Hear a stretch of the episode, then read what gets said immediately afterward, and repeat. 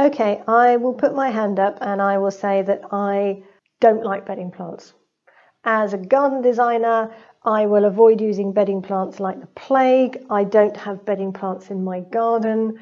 Uh, I really object to the industry sort of importance and indulgence that it spends on bedding plants. I dislike how the industry is dictating to people the plants that they should buy because when they go to the garden centres, the only things that they can buy are bedding plants.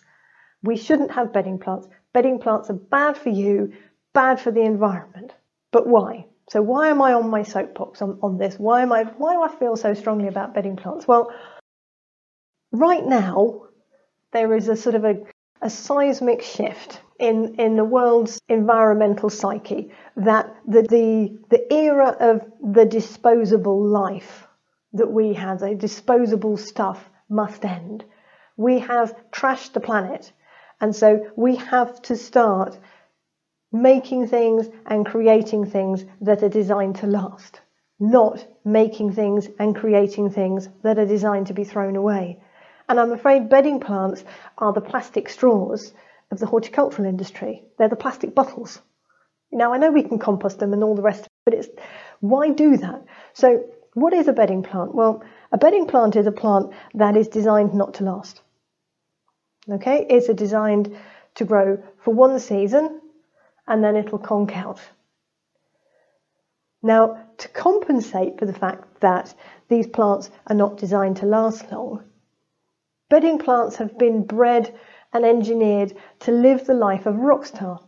So they, they effectively party hard and die young.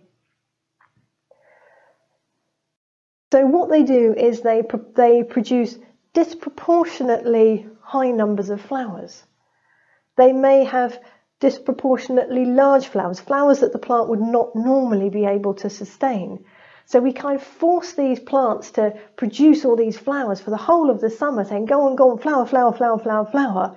Um, and then at the end of the summer, they are completely spent and they, they pop their clogs and die, and we chuck the plant away. And the next spring, we go and buy some more. But by doing that, we're then telling the horticulture industry to gear up and produce more plants for us to throw away. And these plants are all grown in very strictly controlled environments. So, for example, they will have uniform temperature control in vast greenhouses. There will be ultra sensitive humidity and climate control systems being used to make sure that all of the plants grow at the same rate. They'll have lighting controls that can stimulate growth even at night time in order to get these plants to the marketplace on time. They will have to apply a careful, a carefully managed system of chemical fertilizers to make sure that the plants have all the food that they need to grow.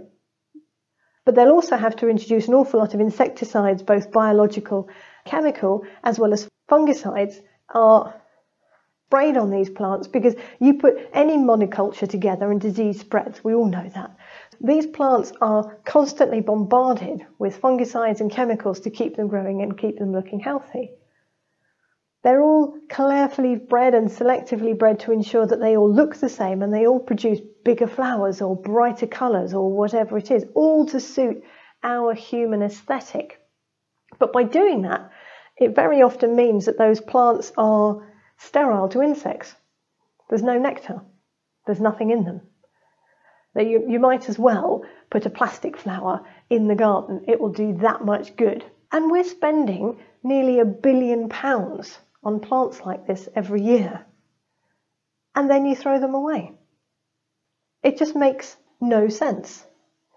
The amount of resource that has been used to create something that we are simply going to regard and look at for a few short weeks and then throw away is, is, is utterly wasteful. I think there has to be a better way. You know, I don't use bedding plants in my garden because they're not good for the environment. They're not good for the butterflies, they're not good for the bees. And the other thing about bedding plants that probably you haven't even thought about right now is that flowers were created to attract pollinating insects.